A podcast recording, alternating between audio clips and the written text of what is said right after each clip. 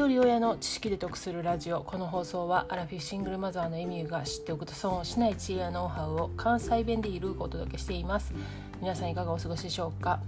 え今日はね子供の習い事についてお話ししてみたいと思います。皆さんは子供の時どういう習い事をされてましたか？実際自分の子供にどんな習い事をさせたらいいかとかまあ、子供がねどういうことに興味があるかっていうのは、まあ、その置かれてる環境によって、まあ、家庭の考え方であったりとか方針があるのでそれぞれやと思うんですけれども本人が興味があることもね家庭環境によって随分変わってくると思うんですよね。でうちは私も娘も息子も習い事何一つかぶってなくて今のところ全く全然違う経験をしています。で娘はそろばん絵画教室。でサッカーを小学校5年生まで習ってました。で5年生からは中学受験のためにその受験塾一本になったんですよね。全部やめてね他のやつは。で息子は今空手スイミング。でボーイスカウト。で今のところねこの勉強系は一つもないんですよね。で私自身は英会話と書道とソフトボールをやっていました。で実際ねその習い事は子供がやりたいって言ったやつを、ね、やらしてるんですけれども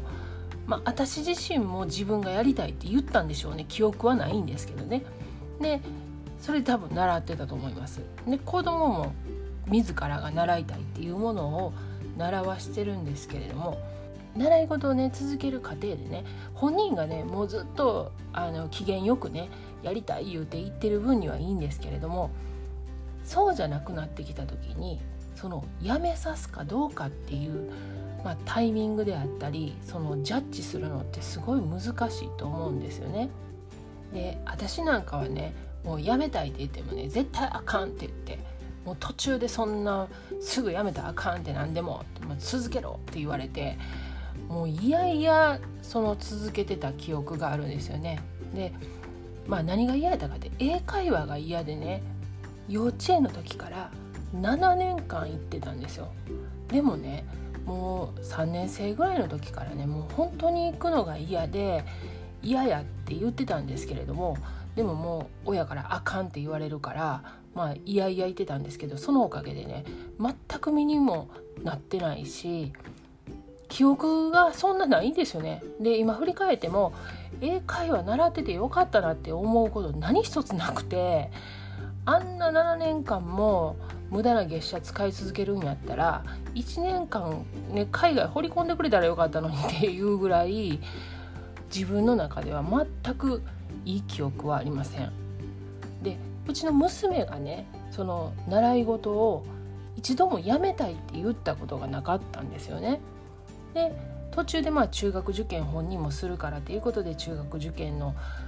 あの塾に帰ってそれ以外のところはもう行かれへんでって言ってその塾でいっぱいになるからっていうことで、まあ、辞めたんですけれども、まあ、本人もそれはそれで納得してて特に問題はなかった。で息子がねもうね習い事始めて半年ぐらいでねなんかやっぱりね思ってたんとちゃうし面白くないからやめたいって言い出すんですよねどれもこれもね。でこれはねその家庭によって考え方も違うしまあ私自身がその無駄にね長くやってきて何にも身になれへんかったっていう経験もあるからその嫌なもん続ける必要はないと思ってるんですよね。ただねその子供がなんかやっぱりやめたいわって言った時に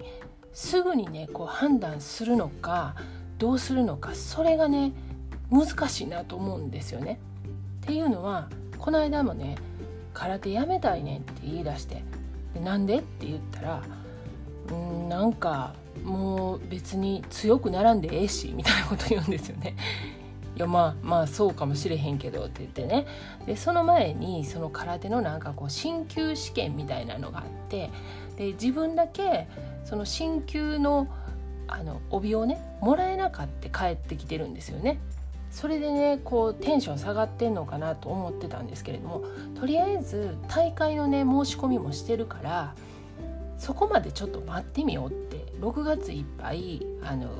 行って言うてもすぐやめられへんから6月いっぱいまで行ってそっからちょっと考えようかって言ったんですよね。ほんで次行ったらね、まあ、自分だけその進級の帯が遅れてたみたいで進級の帯もらえたんですよちゃんとね。で「もらえたわ」って言って「あよかったやん」って言ってで「大会どうする？出るやろ?」って言ったら「うん出る」って言ってこれなんかモチベーション戻ってるやんと思ってで大会出てねまあそこそこの結果になったんですよ。ほんならあの辞めるって言ってたけどやっぱり辞めるのやめるわ言ってで「あそうなん」って言って「なんでなん?」って言ったら「いやあのメダルあと9個取るまでやめんとくわ」とか言って急にねモチベーションがねこう上がるとね変わるんですよねそのモチベーション下がってる時はやっぱり誰だってやめたくなるんですよね。でスイミングも同じようにねあの進級できなかったんですよね一回ねそしたらやっぱりスイミングもうこれ以上泳げるようにならんでええからやっぱりやめるわって言い出したんですよ。で「あ分かった」って言ってほんならとりあえずあの急に言うても月謝止められへんからあの何月までなって言ってほなその間に進級したんですよねほんならあと何級まで頑張ってやるわみたいなだかその子供が言った時にどういうふうに判断するかっていうのはすごくこう難しいというかこうモチベーション下がってたらね大人でもやっぱしやる気なくすからそのね見極めっていうのが本当に観察してないと難しいなと思うんですよね。あとねその空手であってもそのスイミングでもボーイスカウトでもね入るのに、まあ、入会金払ってるし、まあ、いろんな道着とか一式揃えてるわけなんですよね。でそれでねその半年7年でじゃあ次って言ってもねまた一から買わないとダメでしょうやっぱうちのねその経済状況ではねそれが頻繁にあるのはかなり厳しいから本当はねそのやりたいのを何でもやらせてあげたいっていう気持ちはあるけれども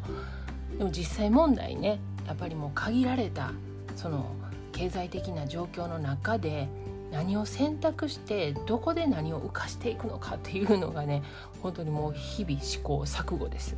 で自分自身振り返った時にね私その英会話をめっちゃ嫌やったんですけど書道がめちゃくちゃ好きで、まあ、小学校1年の時から中学校2年生ぐらいまで習ってるんですよね。で週に1回土曜日だけやったんですけれどもそのねスタンスがねそう適当にいて適当に変えてくることができるんですよだから気分が乗らなければもう15分20分ぐらいでもうやめて帰ってきてもええしで調子のいい時はね3時間でも4時間でも書き続けてるんですよね。でそれがねやっぱりこう自分に合うてたんですよねこう束縛されへんっていうところがね。やっぱりねその内発的動機じゃないと人って集中できへんしやっぱり伸びないんですよね。で自分にねそのコントロール権があるっていうことがもう私にとっては多分ね一番良かったと思うんですよね。でまた自分自身にねそのコントロール権があるからこそ責任感っていうのも出てきたように思います。で今日は自分自身の幼少期を振り返りながら子どもの習い事について考えてみたことをお話ししてみました。過去回179回でいつもと違う夏休み自由研究参戦というお話をしています。今年もねもうすぐ夏休みなんでまたこの自由研究何しようかなと思って考えてるんですけれども概要欄にリンク貼っておきます。今年の夏休みの自由研究の参考になればと思いますのでよかったら合わせて聞いてみてください。では最後までお聴きいただきありがとうございました。今日も笑顔で。Bye.